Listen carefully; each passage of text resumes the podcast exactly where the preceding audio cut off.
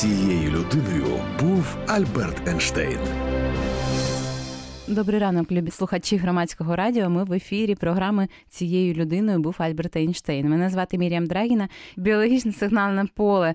У мене в гостях Марина Шквиря, кандидат біологічних наук, керівник відділу наукової роботи та міжнародної співпраці Київського зоопарку, а також зоолог у приюті для ведмедей Біла Скеля. Е, Отже, е, що я дізналася, поки готувалася до програми, і спробую трохи пояснити нашим слухачам, про е, що ми сьогодні говоримо. Згідно концепції біолога Миколи Павловича Наумова, крізь атмосферу, воду, ґрунт і біотоп від одних особин до інших передаються не лише речовина і енергія, а також інформація, накопичення якої збільшує стійкість надорганізмених систем. Сукупність таких систем е, сигналізації Наумов назвав сигнальні біологічні поля. Это правильно? Ну, если так, когда это озвучивают, даже я перестаю понимать. Но если говорить э, об этом а, просто, да, с технической точки зрения, что такое сигнальное поле? А мы все живем, по сути, в информационной среде, так или иначе. Неважно, на самом деле, это человек, это собачка, это птичка, это рыбка. А волк выходит э, себе там в лес или в поле, он вокруг что-то видит, что-то воспринимает, он воспринимает массу раздражителей сигналов. А, например, э, здесь вот поворот, здесь вот вода, здесь вот косуля прошла ногами, здесь вот какой-то другой волк сделал метку, здесь человек прошел. И, соответственно, что делает он? Он либо реагирует на эти сигналы, либо нет, либо оставляет свои сигналы например, подошел и переметил, а повыл, там как-то огорчился, обрадовался и, соответственно, обогатил эту среду уже своим сигналом. І ці сигнали направлені на інших тварин, вірно? Да, безусловно. И вот, и вот тут уже а, начинаются сложности. Это сигналы, которые он оставляет специально с каким-то значением, например, для своих же сородичей. Или это сигналы, которые он никому не планировал оставлять, они просто часть его жизнедеятельности, а вот уже как реагируют другие виды или особи, а, зависит от ситуации. І наскільки я зрозуміла, поки готувалася до програми, що такі сигнали бувають сталими, е, які розраховані на більш довгий період, і тимчасові, типу крику, е, ну того, що не залишиться у часі. Да, обычно их э, делят, безусловно, на категории, на какие-то акустические сигналы, но, опять же, а, они могут быть не такие уж кратковременные. Если это колония птиц, то она орет очень долго, и ее достаточно долго слышно, и можно выделять в пространстве. А есть химические, конечно, маркеры, да, там это мочали, какие-то выделения рыб э, в воду, где они плавают, а визуальные, ну, то есть банально любой может увидеть гнездо или нору, какое-то изменение ландшафта. А, ну и да, более-менее постоянные, если среду изменяют надолго – если там появилась траншея а, или съедены в, все кусты после какого-то слона, то, безусловно, это не только останется в среде, но и изменит, повлечет за собой изменения уже даже на міжпопуляційному уровне, потому что кроме слона там будут жить какие-то мышки, какие-то насекомые и так далі. І тварини це маркирують, цей, цей простір маркирують навіщо? Аби пояснити нащадкам, що вони тут були, чи аби ті, хто прийдуть за ними, знали, хто тут головний, навіщо це Робиться? Вот здесь вопрос э, в уровнях, да, а, то есть вот, вот это все глобальное, о чем говорил уважаемый Наумов, э, и оно а, может описывать все что угодно, и какие-то надпопуляционные комплексы, и взаимодействие разных экосистем. А, но если смотреть на более низком уровне, на более массовом и понятном, это как раз то, что помогает регулировать э, внутривидовые отношения, все вот эти отношения между семьями, парцелами, стаями, группками, между конкретными особями а, и между разными популяциями. А окрім відносин, ми можемо, мабуть, пояснити, що таке відносини надто загально, все ж таки. Ем, Наприклад, е, залишили е, ці слони, поїли дерева і залишили по собі е, такі поїдені дерева. Е, і потім. Згодом за кілька десятиріч з'являються нові слони, які приходять туди, якась там стая слонів, і вона бачить ці дерева, і для них це сигнал, що тут є що їсти, чи як. Безусловно. Более того, они, скорее всего, новые деревья сломают там же. А, это а, тоже достаточно забавная наследственность передачи информации. Давайте опять же на простых примерах. Да? Вот э, мы долгое время занимались изучением биологического сигнального поля волка. Достаточно интересное животное, а живут они семьями, стаями, ну, понятно, часть какая-то вне семьи всегда находится, а, и по их взаимодействиям всегда очень интересно смотреть вот именно эти взаимодействия со средой. И вот вышла стая. Что она сделала? Там поохотилась, там покушала, там отдохнула, тут территорию пометила. Зачем? Ну, во-первых, потому что им надо так или иначе осуществлять жизнедеятельность, да? А, во-вторых, а, для того, чтобы обозначить, э, что это их территория, они здесь охотятся. А, во-вторых, для того, чтобы обозначить, что а, какой у них сейчас цикл, ну, в общем, жизненной стаи. Например, что сейчас у них брачный сезон и как бы все должны быть в курсі. Кто-то просто радуватися, а кто-то ну как бы взаємодействувати. А, тобто це також повіщення для інших між вну, всередині особи, так? Вони повіщують, що Вну, внутривидовой, да, и, и это, это очень, очень просто наблюдать. Ну вот, а, к примеру, у нас э, был такой случай, когда как раз э, зима, это вот как раз сейчас, да, брачный сезон у волка. А мы наблюдали за стаей, она прошлась, переметила всю свою территорию, очень четко было видно, как, э, значит, начинается брачный сезон, формируется пара, разделяется стая на группки и так далее, и так далее, и э, погибает волчица самка, уже как закончился сезон спаривания. И что происходит в следующие несколько дней? Они уже после окончания сезона вынуждены повторить весь этот процесс заново, уже с новой самкой, которая вступает в размножение. А, и очень а, исследователю интересно, потому что здесь можно понять, что происходит, да, а, те самые важные поведенческие вопросы, какая мотивация, почему, как это эволюционно а, обусловлено. А какой в этом смысл вообще, да, биологически для выживания вида или для выживания конкретной особи в целом? Просто здесь вопрос достаточно а, простой интерпретации. И вот тут опять обидный момент, потому что все упирается в интерпретацию. Если мы просто один раз выйдем в лес и увидим, что животное как-то прореагировало на какой-то а, знак да, этого информационного поля, неважно, подошло, например, и что-то понюхало. А, и мы начинаем его интерпретировать. И так как мы люди, мы начинаем интерпретировать его так, как нам нравится. Например, вот я всегда считала, что эта собака вредная. Или этот волк, ну вот он какой-то вот трусливый, наверное. Вот он зачем-то подошел. Может быть, вот это вот он увидел. И, конечно, это уже не наука и не метод. Это уже просто наше личное трактование и, по сути, такой приятный натурализм.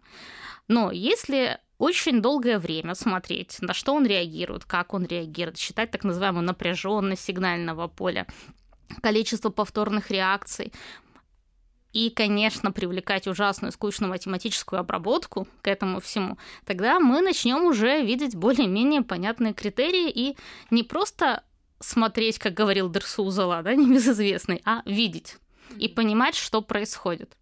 Это проще там с какими-то видами с там, достаточно примитивной рассудочной деятельностью. А, и, конечно, если там речь переходит э, к гориллам, например, да, у вас сразу снова все падает с ног на голову, потому что совсем другой уровень а, рассудочной деятельности совсем другой уровень а, интеллекта, и вот тут вы от простой этологии переходите к когнитивной этологии и снова начинаете жалеть, что выбрали эту профессию. А ви маєте на увазі, що у горил більш розвинена система? Правильно я розумію? Ну, у них, звісно, чим, чим у кого. Ніж ми говорили ще не про слонів, до того про різних тварин. Так, ви кажете, якщо ми говоримо про горил, то це вже когнітивна етологія, тобто йдеться вже про розмову діяльність, певно, вірно? Ну, вы можете когнитивную этологию кому угодно применять, вопрос mm-hmm. с кем, да, с кем интереснее. А, ну, безусловно, человекообразные обезьяны, хотя, впрочем, как и слоны, имеют достаточно высокий уровень интеллекта.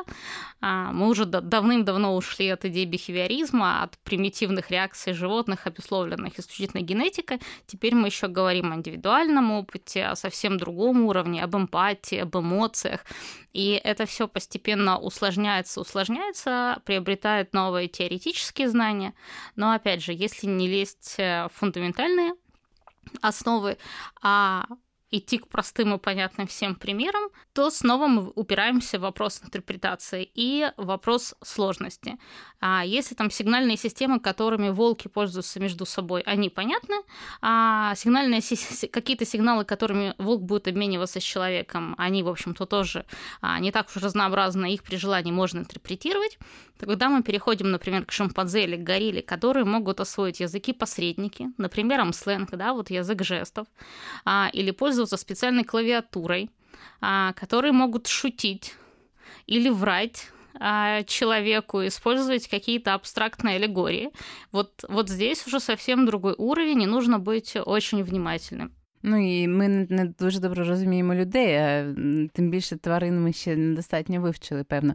А чи можна вважати е, те, що е, тварини залишають по собі певні сигнали е, відповідальністю перед нащадками?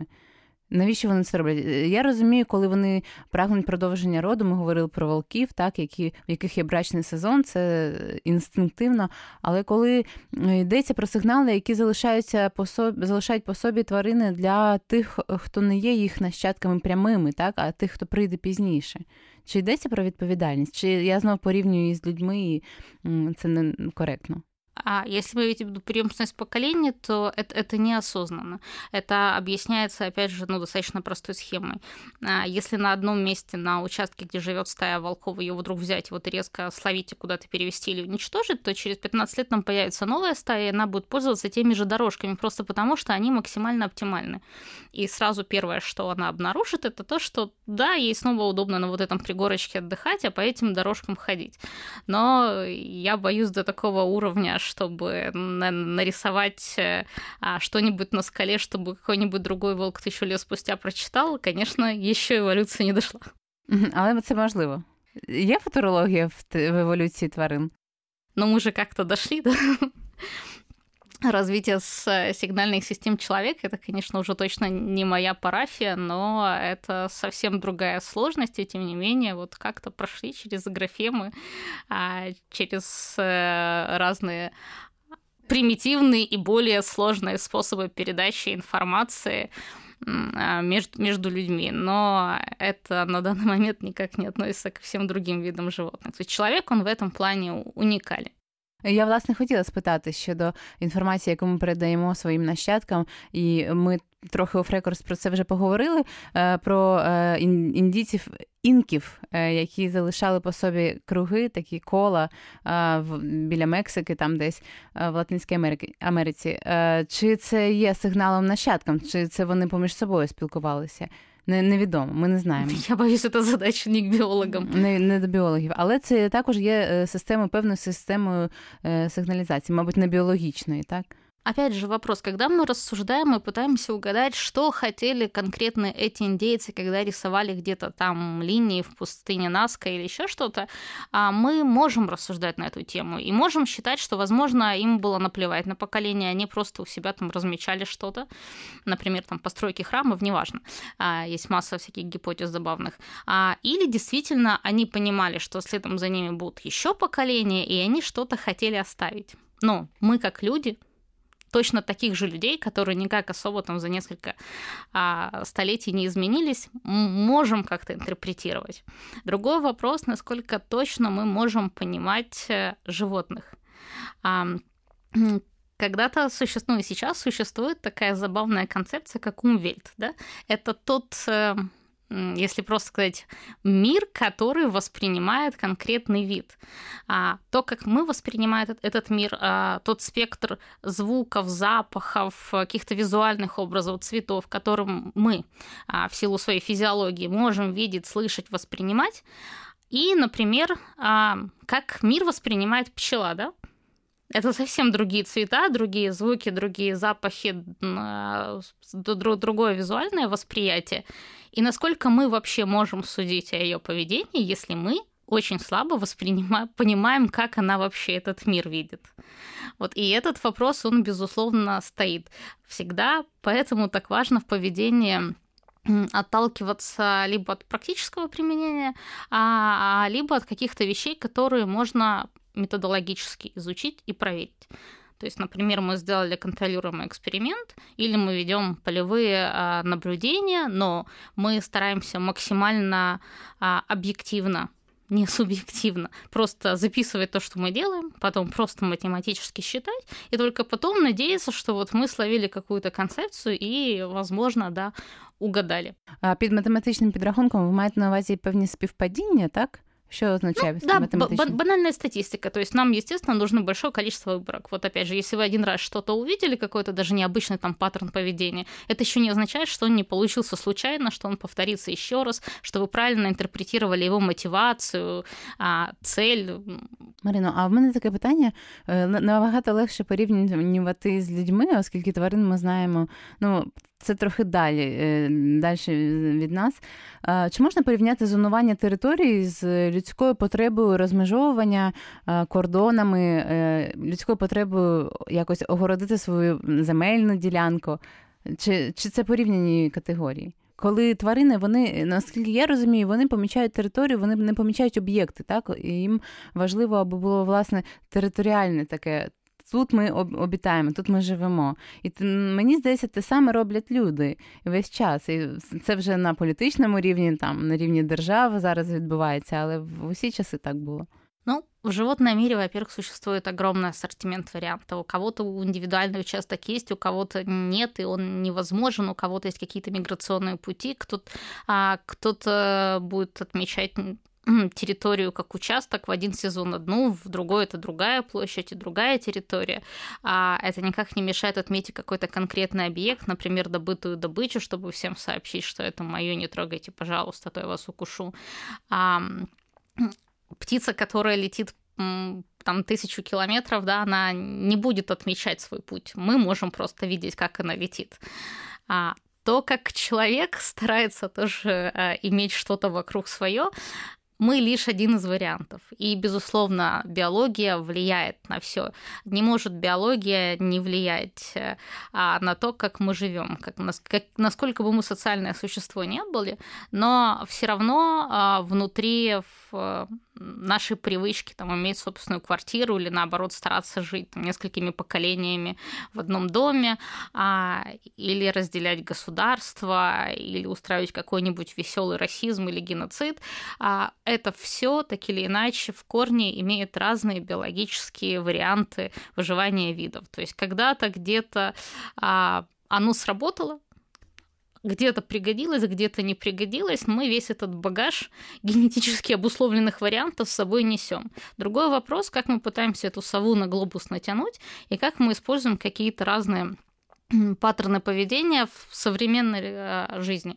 І тут мені цікаво, найбільшим домінуючим сигналом є хімічні реакції, наскільки я зрозуміла. Чи е, існують дослідження щодо того, як е, тварини поводять себе, коли вони втрачають е, цей сигнальний шлях? Наприклад, там відбулася повень, відбувся чи щось. Після повню не залишилося жодної, жодного запаху, а там тварини мігрували кожен раз одним тим самим шляхом. Чи існують такі дослідження? Ну, это, безусловно, стресс. И это легко проверить при контролируемом эксперименте, если вы контролируете среду, если вы можете все вдруг резко взять и уничтожить все какие-то предыдущие мерки для животного, метки для животного, конечно, будет стресс, конечно, оно что-то обновит. Это очень хорошо понятно на так называемых методиках обогащения среды в зоологических парках, реабилитационных центрах. А если животное, например, ну банально меняет вольер, да, для него это что-то новое. То есть это стресс и позитивный, и негативный одновременно. А что оно будет делать? Оно будет обследовать территорию, пытаться сформировать и а, как-то поучаствовать в этом информационно-знаковом поле вокруг. Оно здесь себе сделает лёжку, тут пометит, тут э, найдет какое-то место, где прятаться и так далее. И мы, к примеру, в зоопарке делали тоже всякие забавные эксперименты. Например, обменивали метками а, животных, которые вот в природе пересекаются. Там медведи, волки, рыси, нотовидные собаки. А, и а, очень забавно было видеть, как, как они реагируют. Да? То есть для всех это, с одной стороны, конечно, развлечение, потому что вы внесли новый раздражитель, им есть над чем подумать, им есть как проявить свое природное паттерны поведения, то, к чему все стремятся, чтобы животное не скучало, чтобы оно проявляло природное поведение, эмоционилось, всячески интеллектуально развивалось. И вот если волки приходили там в страшный восторг от того, что видели метку медведя, например, или лисицу, им это, их это очень интересовало, надо было проверить там, и и покачаться в этом запахе, так называемая тергоровая реакция, чтобы его запомнить, и понюхать, и переметить, и закопать, и побегать, поизображать всяческие страшные охотничьи, там какие-то паттерны. А медведи были достаточно, ну, в общем, лояльные серии, ну, волки, волк, подумаешь, там, видели мы их в лесу когда-то, там, тысячу лет назад.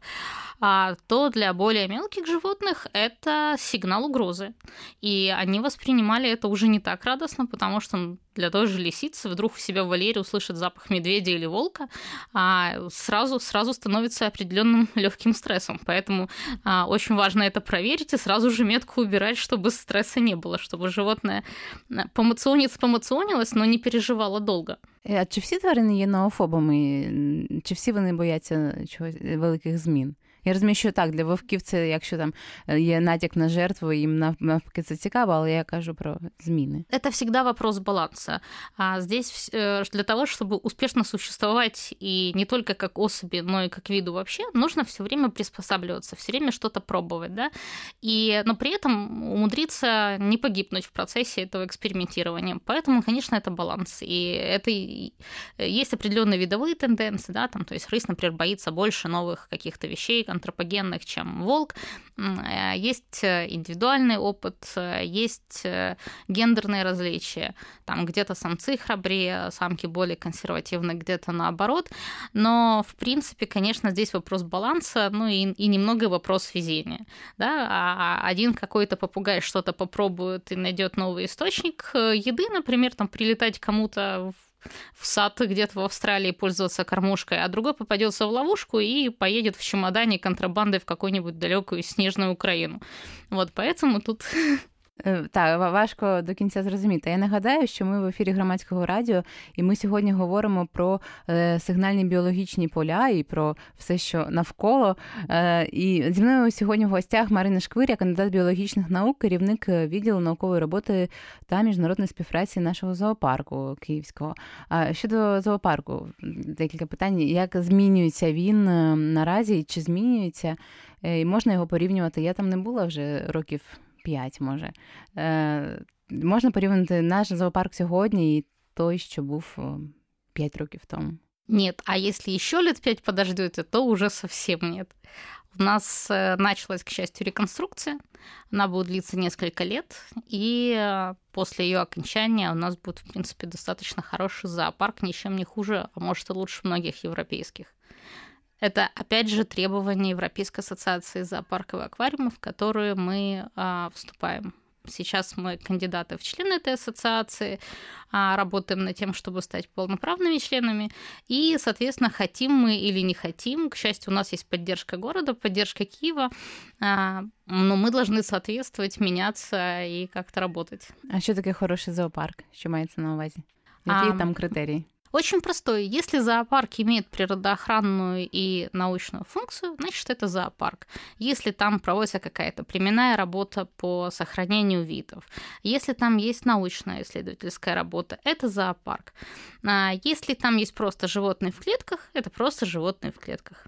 А тобто зоопарки мають існувати для того, аби проводилися дослідження в першу чергу, так? А, во-первых, это такой Ноев ковчег, да, то есть на самом деле, если говорить про зоопарки, уже давным-давно мы отошли от концепции, что это какое-то место, где можно там за 3 рубля детям показать слона. А нет, в первую очередь идея в том, что, во-первых, это, ну, такой своеобразный Ноев ковчег, резервный генофонд для вымирающих видов, для видов, которые находятся под угрозой исчезновения. Да? Все понимают, что там белый медведь не переживет потепление и все эти негативные факторы. А, но Существуют племенные программы, есть поголовье в зоопарках, есть даже э, криобанки э, и так далее, и так далее. И, возможно, мы что-нибудь сможем сделать, есть, по крайней мере, страховка. Вот буквально на днях э, восточного кугуара, да, восточную пуму в Штатах э, внесли в список исчезнувших э, видов э, в природе. Но, тем не менее, в зоопарках еще поголовье осталось. Э, мы буквально в прошлом или в позапрошлом месяце отправили, например, из Киевского зоопарка нашу молодую рысь по племенной программе по, сохран... Э, по племенной программе сохранения евразийской вид... Э, рыси в Европе в польский зоопарк. Они по такой же программе получили к ней самца из Германии. Их потомство уже может быть выпущено на волю. Вот это работа зоопарка. Если есть научные исследования, которые проводятся с какой-то целью, да, например, как проходит реабилитация, как э, лучше подобрать рационы, как выкормить молодняк, а, как так правильно построить вольер, а, чтобы животное проявляло природное поведение и чувствовало там себя комфортно, а, как э, готовить животных к выпуску в дикую природу. Это зоопарк. Ну и просто исследования в дикой природе. А если это просто клетки, в них сидят животные, туда ходят люди, чтобы их посмотреть, э, это Це... просто животные. Це жорстокість, як на мене, якщо лише так.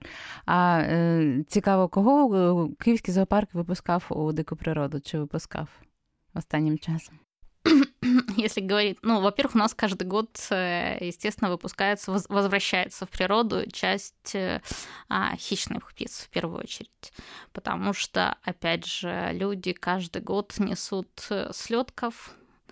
Что такое слетки? А, это птенец, которого родители докармливают на земле. Но люди, увидев сову, маленькую, маленького совенка, сразу начинают его спасать, они не знают особенности, что родители его найдут, что они его покормят, они начинают его хватать и куда-нибудь тащить. И, конечно, а, в результате он оказывается в зоопарке, дальше его нужно как-то выкормить, подлечить и по возможности выпустить. Бывает просто раненая птица или а, ушиблась, или какой-то стресс, может быть, врезалась во что-то.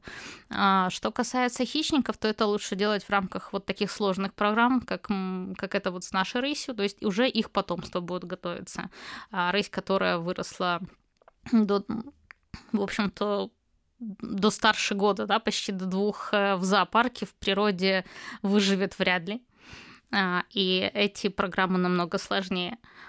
То есть все, все, все зависит. А чи зміняться біологічні сигнальні поля у тварин, які живуть в зоопарках, і тварини, на відміну від того, як вони себе поводили раніше на, в дикій природі? Сигнальное поле от самого животного тут слабо зависит в данном случае. А вот он просто тобто попадет из одного сигнального поля в другое сигнальное поле. Так. А то, как он себя будет вести, зависит от его индивидуального опыта и от той части поведения, которая генетически обусловлена. А, поэтому, если а, мы возьмем, например, а, ну, что, что-нибудь э, посложнее, да, то есть животное, там, например, медведя, который должен в норме три года расти вместе с матерью, всему учиться, все познавать, э, и а мы его вырастим без матери и не в дикой природе, а просто в клетке, а потом выкинем в природу, а, то я боюсь, что взаимодействовать с этой средой он будет недолго, по понятным причинам. Он не знает, как правильно реагировать, э, а, что кушать, куда ходить, как избегать опасностей, как охотиться, что собирать, какие ягоды есть. І генетичної інформації недостатньо для цього. А нет, потому что есть конкуренция, потому что есть негативные внешние факторы и так далее.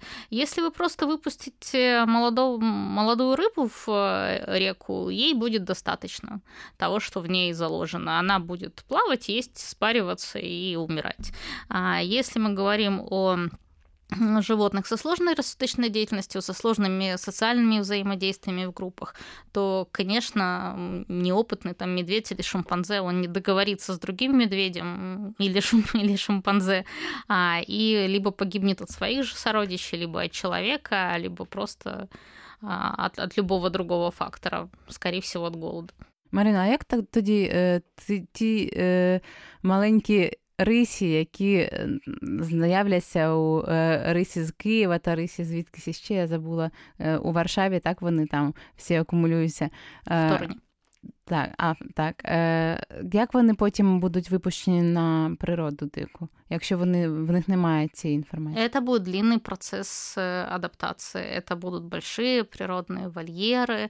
Это, это очень длинный процесс, который требует, во-первых, да, специального выращивания, чтобы рысь сохраняла определенный страх человеку. А во-вторых, территория, на которую выпускают, должна быть э, ну, более-менее относительно безопасна, место населения подготовлено. А в-третьих, часто эти животные снабжаются датчиками, ошейниками с, с сейчас GPS-датчики, поэтому а, э, какой-то уровень страховки пытаются организовать. Но опять же, в таких программах уровень выживания а, для хищников или для, там, например, слонов, ну, 30% выживания это считается очень-очень круто. А, потому что чем, опять же, сложнее животное, чем дольше ему нужно проходить процесс вот воспитания, обучения и так далее, тем а, тим менше шансів у нього вижити. Тим не менш, такі програми існують і все одно. А щодо цих ошейників з GPS-навігаторами всередині, інші не відчувають, що щось таке зайве є на шиї у тварини. Інші тварины маю на увазі. Да, они видят, и такие исследования тоже проводятся, но, в принципе, они не являются настолько значимым фактором. А, і вони не реагують вороже на це? Нет, то есть они, конечно, замечают, они, конечно, интересуются. Бывает, одна особь пытается там, как-то повредить это у другой, опять же, смотря какое животное, какого вида и так далее. Но, в принципе, это не настолько значимый фактор, он не влияет на успешность охоты этого животного, на успешность э, спаривания, выбора партнера, поэтому, в принципе, можно и потерпеть. Цікаво. Мене ще зацікавило, ви сказали, що люди збирають совенят з землі і несуть їх кудись там рятувати. А давайте порадимо трохи е, нашим.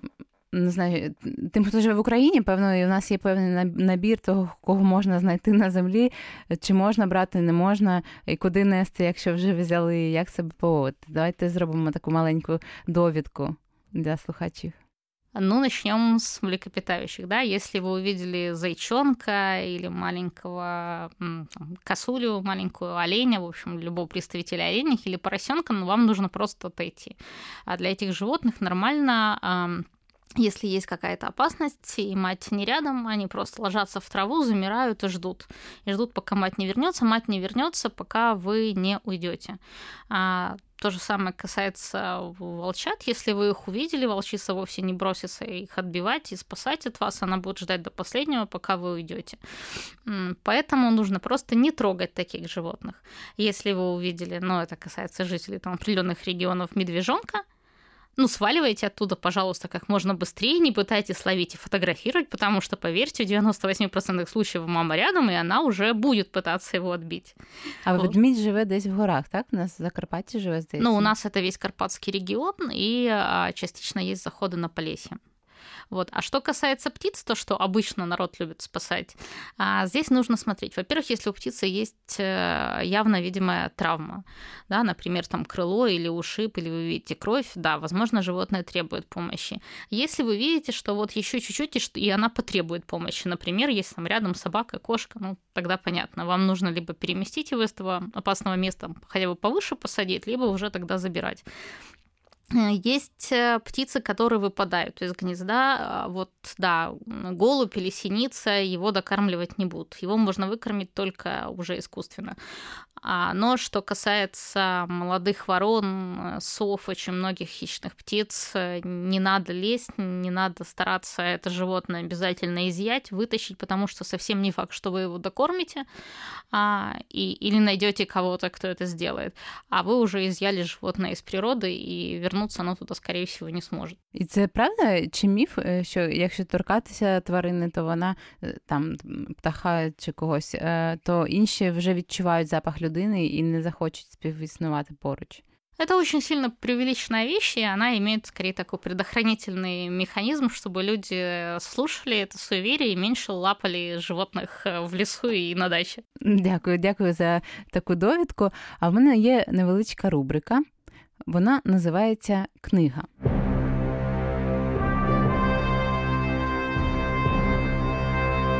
Книга на тему.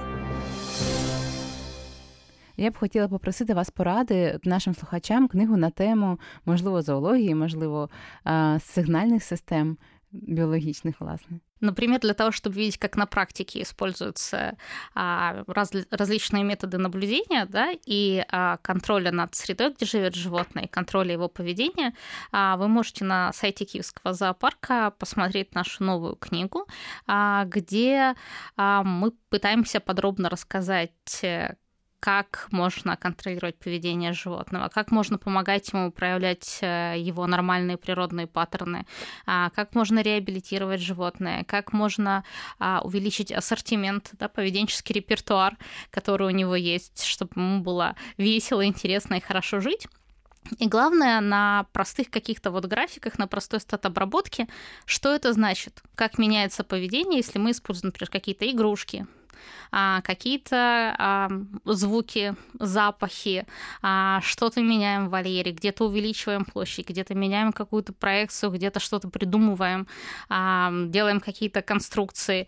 И как потом можно увидеть после какого-то времени наблюдений, там протоколы и прочее-прочее скучной рутины, как вдруг э, поведение из достаточно объединенного или даже стереотипного вдруг меняется на совершенно позитивные паттерны, там игровое, например, исследовательское поведение. Ну, раз уж мы сегодня много говорили про практическое применение, про сигнальные системы и про интерпретацию, а, есть э, очень интересная, наверное, книга а, Франц Деваль, это известный этолог, он часто преподает, пишет книги, ездит с лекциями, и одна из его последних книг называется достаточно ли мы умны, чтобы судить об уме животных. Вот, как раз вот обо всем, о эволюции наших взглядов на поведение животных, на уровень их интеллекта, на возможность, на, на интерпретацию их эмоций а, и, и мотиваций. Вот я бы посоветовала почитать. Она написана очень простым языком и доступна абсолютно всем. А ця тема взагалі розвинена в Україні? Які дослідження проводяться на міжнародному рівні? Чи приїжджають до нас вчені вивчати певні види, що існують в Україні? Я кажу про поведінку тварин. Поведение у нас не самая популярная отрасль, прямо скажем, хотя есть интересное направление, интересные работы, а, в частности, социобиология. Я знаю несколько человек, которые работают по общественным насекомых. Это вообще да, отдельная, отдельный целый мир, их поведение и интерпретация этих результатов. А, то есть, да, буквально несколько человек э, так или иначе занимаются поведением а, млекопитающих. Хищников. Э, и, конечно, есть эм, а, птиц, опять же, да. А, ну и, конечно, есть большая сфера, это зоологические парки, это реабилитационные центры, то есть э, это специалисты, у которых есть а, необходимость производственная разбираться в поведении, использовать на практике эти результаты для того, чтобы животное как-то реабилитировать а, или с ним успешно работать, или обслуживать экспозицию, где он живет, или лечить, или а, обеспечить, например, размножение редкого вида. Вот конечно, тут без обмена опитом, без э, своїх нових іслідувань не обойтись. І, мабуть, що окрема тема це Чорнобильська зона. Ви казали, що ви займаєтеся також консультуванням трохи з цієї теми. Мы там проводим исследования много лет э, от Академии наук, теперь от Киевского зоологического парка с Чернобыльским экологическим центром. Это это поведение экология хищников и э, лошадей Пржевальського в Чорнобильській зоні. А там поведінка інакша у савців, ніж за її кордонами, за її межами? А мы сравнивали, например, опять же, некоторые параметры биологического сигнального поля и характеристики использования территории. У волка в Чернобыльской зоне отчуждения а, в которой охота на волка есть и браконьерство есть, но тем не менее зона фактически заповедная, а, и в Беловежской пуще, в польской части, где абсолютно строгий заповедный режим. И нам было интересно, а есть ли какая-то разница в поведении волка там, где на него охотятся, и там, где его охраняют. И оказалось, что, в общем, нет. Достоверной разницы нет, потому что для волка намного важнее его внутрисемейные отношения, сезон, а, состав стаи, какие-то ландшафтные характеристики территории, видовой состав добычи, на которого он охотится. То есть это превалирует в данном случае над охранным режимом территории. А полювання, ви сказали, що існує полювання в цій зоні Чорнобильській, це так? А хто полює? Чи це вільно? А, нет, ну там, во-первых, есть э, лесхоз, который имеет э, определенные возможности, и во-вторых, есть, конечно, браконьерство. Ну, браконьерство зрозуміло, на жаль, так.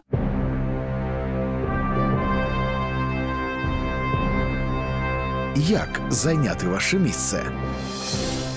У нас ще одна рубрика є, вона називається Як зайняти ваше місце. І в мене питання, що треба робити, аби навчатися і стати кандидатом біологічних наук або керувати відділком в зоопарку. Ну, во-первых, нужно распрощаться с мечтой стать миллионером, а во-вторых, если идти уже в научную стезю, то, конечно, будет не лишним закончить аспирантуру, защитить степень, выбрать какую-то тему и как бы в ней развиваться. А де краще вчитися? В якому виші? А на самом деле я, я не уверена, что сам вуз по себе имеет такое значение. А, а вот э, аспирантуру лично я заканчивала в э, Інституті зоології Шмальгаузена. Якого вже немає? Є, є, а, є, він є. А ви сказали, да. що не існує більше... Міжнародний Соломоновый университет. А, його більше немає. Да, я вот заканчивала там еще биологический факультет. Насколько я знаю, биологического факультета там уже нет. Очень жаль, потому что, как мне кажется, мне этот вуз очень многое дал. А чи це популярна професія біолог, зоолог? биолог в Украине? А, биолог это очень широкое понятие. Если человек это, это, это может быть все что угодно. То есть молекулярный биолог это одно, радиобиолог это другое, биофизик это третье. А, человек, который занимается поведением животных, это пятое. То есть вы можете получить э, образование биолога и работать ну, в огромном количестве сфер, да, от таможни или какой-то фармацевтической лаборатории до судмедэкспертизы или заниматься поведением животных там, в природі или в зоопарке. Так, це зрозуміло, а, але йдеться власне так про роботу із тваринами. Конкурентне поле, чи можна якось втиснутися туди? Прекрасная свободная ниша, мы вас всіх приглашаємо. І працювати в зоопарку також чи важко потрапити на роботу в зоопарк? Никогда не задумывалась, насколько тяжело, но однозначно интересно. Дуже дякую, Марино. Ви слухали програму цією людиною був Альберт Ейнштейн. У мене в гостях Марина Шквиря, кандидат біологічних наук, керівник відділку наукової роботи та міжнародної співпраці Київського зоопарку, а також зоолог у приюті для ведмедей Біла Скеля. Мене звати Мір'ям Драгіна. До наступної середи.